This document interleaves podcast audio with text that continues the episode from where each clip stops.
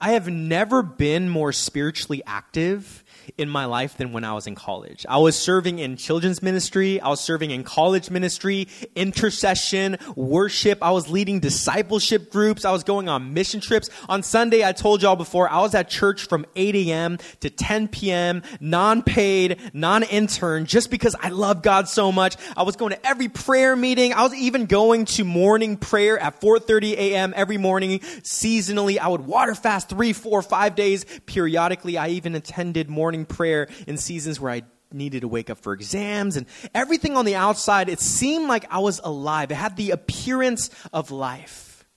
But on the inside, I was broken, I was fragmented, and I was probably the unhealthiest I have ever been. I had no boundaries in my life. I always said yes to everything, and I was constantly burning out.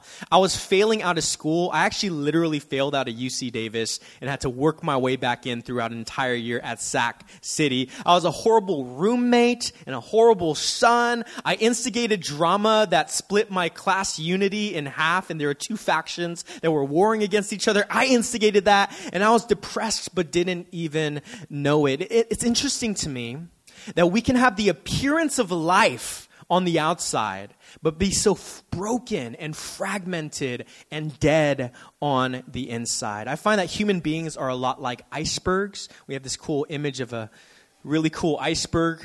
Yeah, isn't that a pretty cool iceberg? I don't know why I'm highlighting this iceberg so much, but we are a lot like icebergs. We have this exterior lives, our lives above the surface that most people see but it's only a part of who we are. And this is the life we curate so perfectly on social media, the masks we wear at church to let everyone know that we're doing perfectly fine. But there's so much beneath the surface, our interior lives, the things that not many people see, the way we act when no one is around, the impact we have on those closest to us, and this certainly includes our emotional health. And I find that especially in the church, we spend so much time working on the exterior above the surface life. And we actually do little to no work working on the interior beneath the surface things that we carry in our hearts. And I think this is especially true when it comes to emotional health which is why for the next few months, we are going to enter into a new collection of teachings called Emotionally Healthy Spirituality, where we're emphasizing emotional health as a vital piece of spiritual formation. That emotional health is a vital part of discipleship and of walking with God. So that's what we're going to do. But let's pray. Holy Spirit, I think for many of us, um, maybe this is a topic we have been getting more into in recent years. It's actually kind of trendy to talk about it in the church. But maybe some of us have yet to actually begin doing the work. Maybe some of us have been doing the work and, and we still feel like something is missing. I pray wherever we are on the spectrum of becoming emotionally healthy adults, I pray, Lord, that you would meet us in that very place. You'd speak to us and you'd help us grow. You would heal the broken parts, and you would make us whole. In Jesus' name we pray. Amen. So, all of this, this entire collection, it, it presupposes this one truth. It's not possible to be spiritually mature while remaining emotionally immature. Can I get an amen? Emotional health and spiritual maturity are inseparable.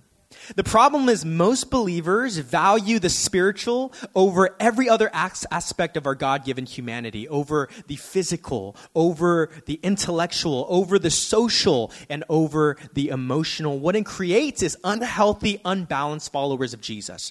In college, I don't know if it, this is still trending, tell me if I'm wrong, but in college, all my guy friends had one goal in life, as to become swole. And what I mean by swole, you would think like an entire body. No. Back in college, the only thing my friends concerned themselves with was up here, right? They would just see how much they could bench, seeing how, how much they could incline, shoulder press, but they didn't work on anything beneath the belt. And so what happened is all my friends looked like, you know, like characters from Batman the animated series, right? They were triangles. They were built and yoked up here, but they had tiny chicken legs.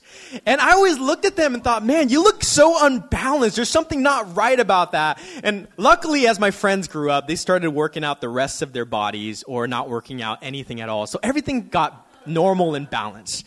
But I find in church, we kind of emphasize the spiritual more than all these other aspects. And we end up looking like my best friend Chris, who looked like a triangle. We look unbalanced. We're, we're not complete.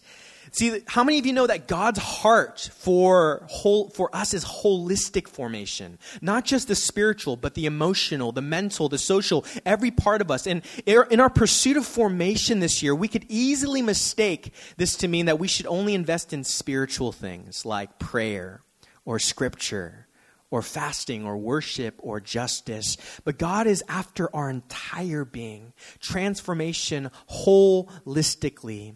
We fall into the trap of believing that prayer, things like prayer, are more spiritual than eating with a friend or cleaning the house or taking care of our bodies or going to therapy. But no, all of it is spiritual. All of it is important to God. All of it is essential in formation. And ultimately, what we've done throughout the last few decades in the church history, we have disconnected emotional health from spiritual health, and it's literally killing us. It's so sad, y'all. My profession, being a pastor, in the past few years, we've seen the rise of suicides amongst high profile megachurch successful successful leaders. Like, you know, we're lucky we got 15 in the house today because a lot of people are traveling. I'm talking about churches of thousands of people where it seems like it's thriving, it's growing, and these, these church leaders are depressed as hell and taking their own lives. They actually say in the next few years, we'll see pastors burning out and resigning at an alarming, unprecedented rate. Even when Chris and I started pastoring in the city 2016, all the pastors that we started with and made friends with, none of their churches are around anymore. Why? Because there is this culture in the church that emphasizes the spiritual over every other part of our humanity, especially the emotional. Now, in the book that we're drawing this from, I recommend if you want to go deeper into this topic, there's this book that we're drawing from called Emotionally Healthy Spirituality, same name. The author, Pete Scazzero, this is how he starts off his book. He talks about being a church planner. And in the first six years of their church plant, it's growing, it's thriving, ministries are blossoming. But at home, he was completely not present. He was unhealthy, had no boundaries, was burning out. And this is how he starts his book, and this is how he gets you, man. He's like, he tells this story, and he says, six years into his church plant, his wife, Geri, comes up to him one day and says, I'm quitting your church. I'm not quitting God. I'm not quitting being a Christian, but I'm quitting your church. I don't want to live like this. And this is when he realized there's a disconnect between the spiritual and the emotional. I've focused so much on the exterior, but so little on the interior. And all this tells us that maybe we've been approaching formation and discipleship, and the approach has been incomplete at best, if not harmful. I find that the church is very t- intolerant of things like lying or stealing or premarital sex or drunkenness, yet we're surprisingly tolerant of emotional immaturity. And I love this. They, um, the book gave a bunch of examples of what this could look like. You can be a gifted preacher in public and be a detached spouse or parent at home.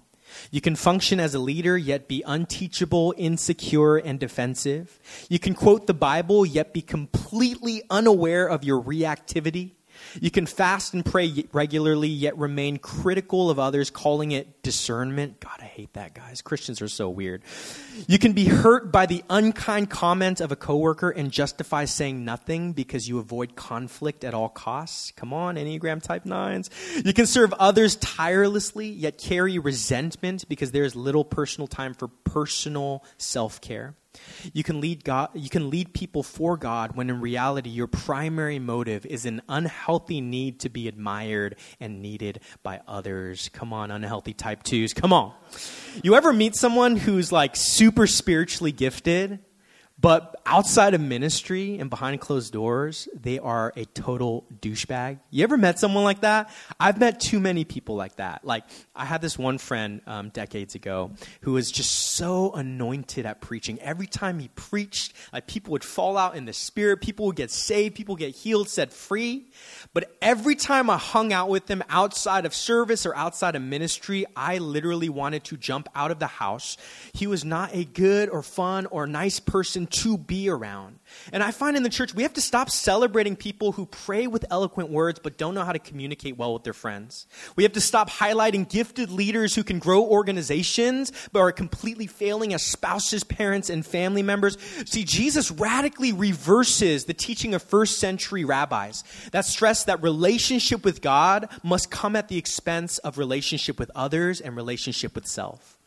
And I, you know, growing up I don't know if you grew up like me in an immigrant Christian family.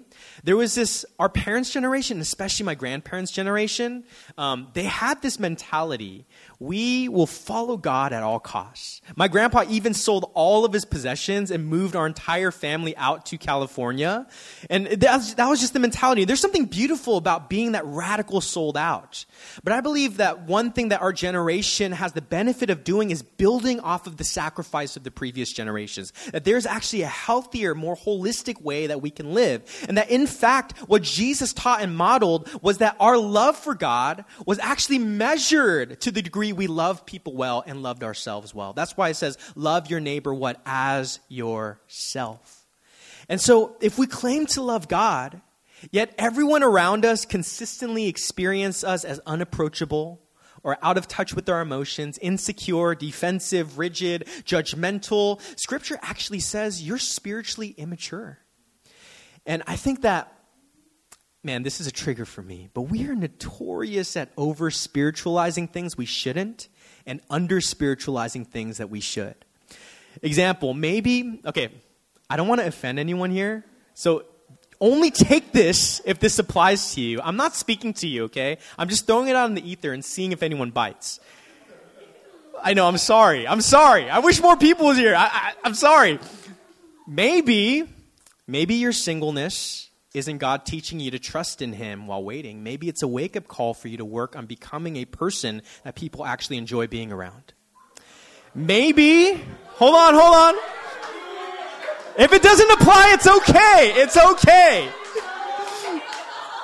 Maybe, maybe your relational conflicts aren't attacks from the enemy. Maybe it's you needing to learn how to communicate to people in healthy and appropriate ways. Maybe we need to start maybe we need to stop over spiritualizing the messes that we've made in our lives because of our brokenness. And this is not to shame you, but it's to, we have to become aware of what's going on inside of us. We have to look around and see the fruit of our lives and not blame the devil, not blame God teaching us a lesson, but we just need to own what we're doing, the, the lives and the messes that we're making in ourselves if we hope to grow and mature. I'm sorry, church. If that, I'm, i know that didn't apply to anyone in this room. I, it's for the podcast people. That's why God told me to throw that in, okay? In other words, we have to stop using spirituality as a crutch for our emotional immaturity. We have to grow up. Come on. Some of us were in our 20s, some of us in our 30s. We need to grow up. Spiritual maturity and emotional health are inseparable. Now, there are three ways that we typically deal with emotional pain, influenced by three different worldviews. Just going to breeze over them really quick. The first is, has been influenced by Eastern spirituality. And the Buddha actually had a lot to say about this. The Buddha's core philosophy was that we get hurt because we are so attached. And so his solution is to let go and detach from the world to avoid pain. Think the Jedi. You know, the Jedi are actually some of the most emotionally unhealthy heroes in all of science fiction. Their whole philosophy is to not get attached to anyone or anything because what you hold on to, you eventually fear losing. And Master Yoda once said, Fear is the path to the dark side. Fear leads to anger. Anger leads to hate. Hate leads to suffering. And this is actually the philosophy of Eastern spirituality that we have to let go and detach so that we don't experience emotional pain. But here's the problem when we close ourselves off to pain, We also close ourselves off to love and to beauty and to all the things that we actually crave deep down in the depths of our soul. So, this is the Eastern spirituality approach, Western spirituality, Christianity. Unfortunately, many followers of Jesus misinterpret Scripture to mean we should always shift out of our negative emotions and choose joy. Right? Don't we always say that? Shift out of your depression, choose joy. Like depression is a choice, right? Ignore your negative emotions. Set your mind on things above. Emotions aren't our Lord. Jesus is. We end up suppressing our actual emotions and we fake it. Our churches become full of people who are so good at pretending to be happy and fulfilled when really they're broken and fragmented and dead on the inside. Instead of facing our emotions, we mask it with pseudo positive, positive, encouraging K love Christianity and we actually gloss over the raw emotions that God has actually called us to feel. And the last approach is secularism. Instead of dealing with our emotional pain, we self medicate. And I think most of us can relate with this. We numb ourselves, we distract ourselves, we escape from having to actually deal with what's going on inside of us through Netflix, dating apps, food, sex, travel. We throw everything that we can so we don't have to feel what's actually going on on the inside of us. Detaching, suppressing, and escaping. None of these help us become emotionally healthy people. But let's look at Jesus. Jesus allowed himself to experience the full spectrum of human emotion. We forget that Jesus was fully God and fully human, but we often emphasize his divinity over his humanity. And it shows in the way that we think we're supposed to live, that we're supposed to cast aside our honest emotions to live in the godly emotions, right? That we have to shift out of the negative and shift into the positive. And I don't know about you, but we tend to grow up learning that some emotions are good and some emotions are bad. We assume that good emotions like joy and gratitude draw us closer to God. Come on. While bad emotions like sadness and anger hinder us from God. But how many of you know there are no good or bad emotions? Therapist Marcia Reynolds says, I would like you to consider a different view of emotions. All emotions are a part of your human experience. You can't experience joy without sorrow, peace without anger, and courage without fear. Life is richer when we allow ourselves to move through the dark as well as the light. I think that every church would do well to do an entire sermon series dissecting the Pixar movie Inside Out. In fact, I'm 99% certain that the main character, Riley, is a messed up Christian youth kid, okay? Like, youth group just messed her up. And one of the prominent themes in Inside Out is this idea that it's okay not to be okay. That we need to learn how to embrace sadness instead of always choosing joy Hear me, church. So many of us have embraced toxic positivity as the way Jesus calls us to live that we have to shove aside our sadness and anger and doubt and live in joy. But when we do that, we only experience a counterfeit joy. It's only when we allow ourselves to experience the true depths of sadness that we can enter into true joy. Dan Allender, who writes a lot about grief, he says, ignoring our emotions is turning our back on reality. Listening to our emotions ushers us into reality. And reality is where we meet God. Emotions are the language of the soul, they are the cry that gives the heart a voice. However, we often turn a deaf ear through emotional denial, distortion, or disengagement. In neglecting our intense emotions, we are false to ourselves, and hear me, church, lose a wonderful opportunity to know God. What's he saying? The, the bad emotions that we think hinder us from experiencing God are actually the very place where we meet God in a deeper way. Think about the people that experience like life changing miracles throughout the Bible. All of them were in a dark, down place. You don't meet God in the miracle if you're not meeting God in a place where you need breakthrough where you're in the place of impossibility, where you're in the place of darkness or sadness. Hear me, church. Emotional health doesn't mean you're happy all the time. You don't have to be a Mickey Cho Enneagram Type 7 ENFP, rose colored glasses, everything is great and wonderful. That is not emotional health. We forget that Jesus embraced all his emotions, yet he was whole. Jesus shed tears. He grieved. He was angry. He felt compassion. He showed astonishment and wonder. Jesus never ran from his emotions. He never masked his emotions with spirituality. Yet Jesus was inarguably the most emotionally healthy human ever. Why? Because he learned how to embrace all of the spectrum of emotions, that all of it was an invitation to experience God. Disclaimer the thing is, emotional health is important, and that's what we're pursuing this season, but it's not everything. I think there's a trend today where many people in the world, well, first of all, I want to say this. There are many people outside of the church that don't know Jesus who I would argue are more emotionally healthy than many people in the church. Okay, can we all agree on that? That's I think that's true. I think both most of us agree with that. But there's this temptation to put all our stock in this that emotional health is the end all be all goal that if we could get emotionally healthy that we everything would be good and we would be completely fulfilled but that's not true hear me church your therapist is not your savior we need a savior we need a therapist too Emotional health and spirituality must be woven together. That's why we didn't call this series emotional health. We didn't call it spirituality. We called it emotionally healthy spirituality. It's integrating therapy and the presence of God. It's unle- unlearning our toxic mindsets while allowing the truth of Scripture to change us from the inside out. Listen, we cannot do this without God. The end goal isn't just to get emotionally healthy, it's to become a whole disciple of Jesus. That is the goal of our collection. Pete Scazzero, who writes the book on this, he says an emotionally healthy disciple is this they slow down to be with Jesus.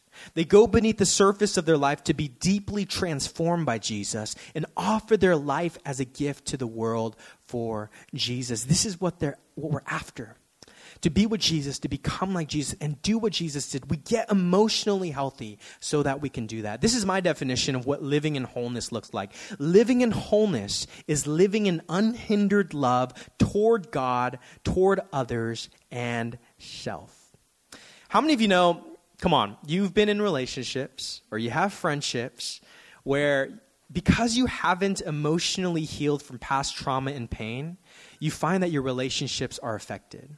And the way it's usually affected is there's something someone does that triggers an emotional response from you that is completely unwarranted.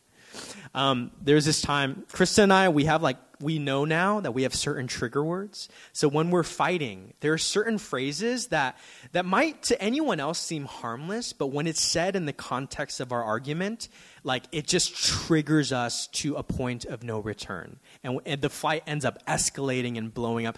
Have you guys experienced that in your relationship? There are certain triggers. Like I could say to Kevin something and it wouldn't bother him at all, but I say the same thing to Josh and something triggers in him, right? We all have emotional wounds and triggers in our lives. And what it does is it hinders us from loving people freely and loving God freely and loving ourselves freely. Imagine with me for a moment being able to approach your relationship without having to navigate a minefield of triggers. Imagine being so secure in the character of God that you can trust Him with all of your heart. Imagine knowing yourself so deeply that you know your limits and create healthy boundaries in your life so that you can take care of yourself. This is what we're after. Parker Palmer says self care is never a selfish act. It is simply good stewardship of the only gift I have, the gift I was put on earth to offer others. Anytime we can listen to true self and give it the care it requires, we do it not only for ourselves, but for the many others whose lives we touch. So, the goal of wholeness, the goal of emotional health, is not just so we can be healthy, it's so that we can love God unhindered so that we can love others without always being triggered. We can love ourselves and know ourselves so that we don't run ourselves into the ground. This is our vision for wholeness. Now, I just, we're about to wrap it up soon, but I just want to lay out a vision for what this can look like. And as we're approaching the next few weeks, I want us to think about these things. What if I could live life this way? So I'm going to break it into two categories. This is what emotional health can look like. This is what we're after. And the second, and this is what spirituality can look like, what we're after. And just read it with me and prepare to just, wouldn't it be great? Emotional health, being able to name, recognize, and manage our own feelings, identifying with and having compassion for others, initiating and maintaining. I love they put maintaining because a lot of us know how to initiate close relationships, but a lot of us aren't good at maintaining. Initiating and maintaining close and meaningful relationships, breaking free from self destructive patterns, being aware of how our past impacts our present, developing the capacity to express our thoughts and feelings clearly, both verbally and non verbally, Y'all, I care 90% of conflicts are because we don't know how the hell to communicate.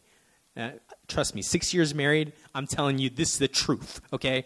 We don't know how to communicate, and when we don't know how to communicate, we end up going deeper into conflict when we don't need to.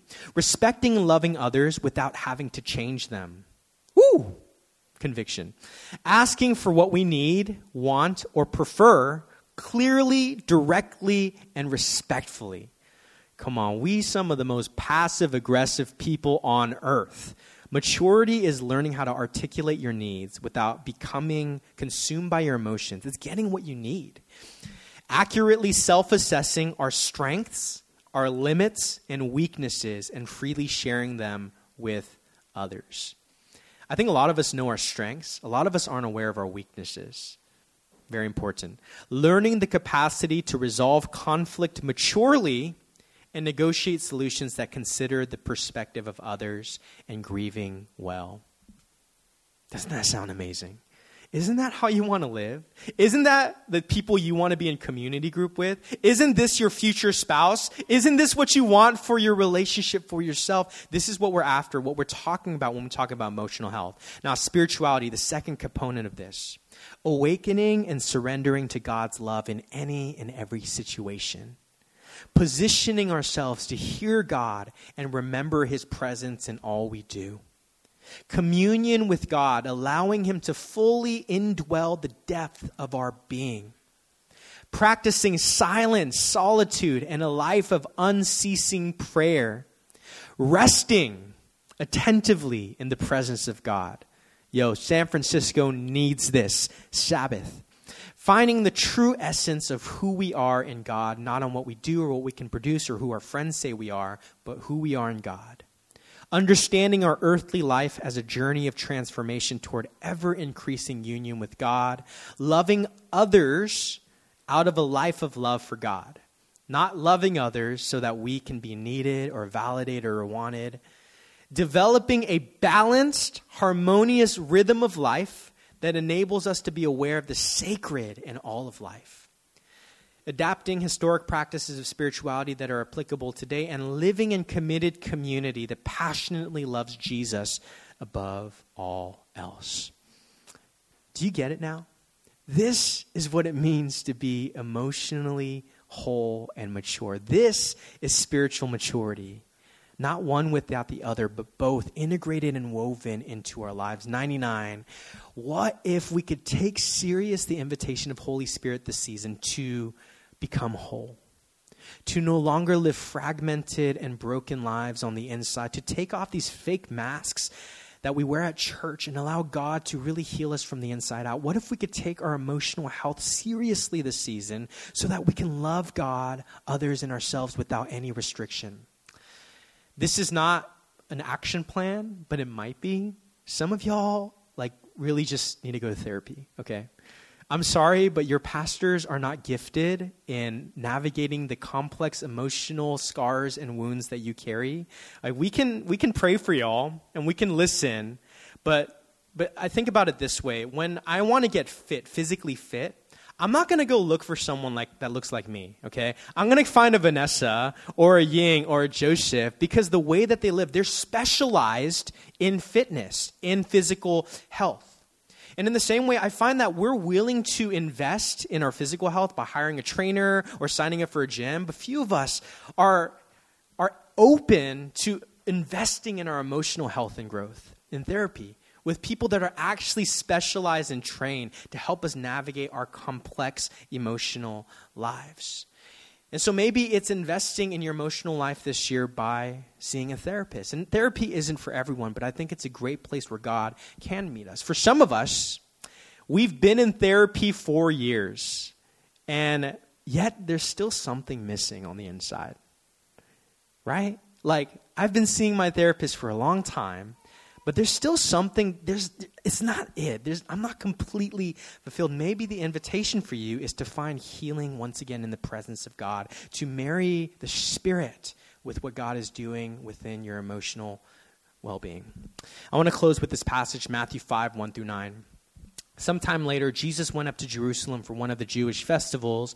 Now, there is Jerusalem near the sheep gate, a pool which in Aramaic is called Bethesda, and which is surrounded by five covered colonnades. Here, a great number of disabled people used to lie the blind, the lame, the paralyzed.